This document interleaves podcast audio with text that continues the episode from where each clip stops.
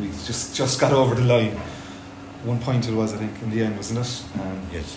yeah, look, the, the wind was a was a big influence on the game. Um, probably slightly favoured us in the first half, but it was it was probably cross field, so it was hard to judge. Hard for free takers, hard for forwards. Um, but yeah, our lads have we've there's a great character there. There's a great fight, and uh, we dug it out in the end. And you mentioned there the wind and the frees, wh- where Jack Leahy mastered the wind on both sides of the field. Ballincollig had desperate trouble with several different free takers. Yeah, yeah. I look, Jack. Jack is Jack's a class act. Um, I'm up on the pitch most nights. If I'm up there, Jack Leahy is up there practicing. It- you know, it's it's a great lesson for any young fella. You know, he's he, he puts in the hours, and, and that, that's why he's as good as he is. And you go on the scoring pattern in the game. The, the, the, the, you were there with points. Points were going over all the time.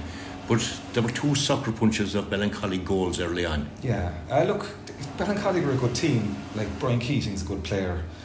Driscoll, uh, Dorgan, like Tadhg O'Connell, like they're they're a good team. They're, they came out of Division Two this year. They'll be up in Division One next year. Um, you know, we probably they probably scored them off mistakes that we made, but good forwards capitalising on your mistakes and. I suppose when we're, we're up a grade now and we're, we're probably learning lessons on, on, on, the, on the go, I suppose. So, um, yeah, they probably might have come a bit the, against the run of play, but um, I like the way our lads responded to them as well.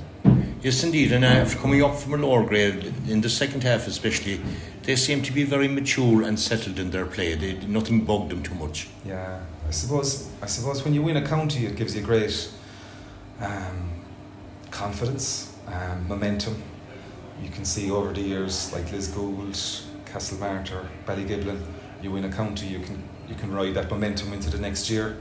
Um, that's what we're trying to do. We, we, we, we have a bit of momentum in the club on, on the field and off, and, and we'll just try and keep that momentum going as, as, as, as long as we can.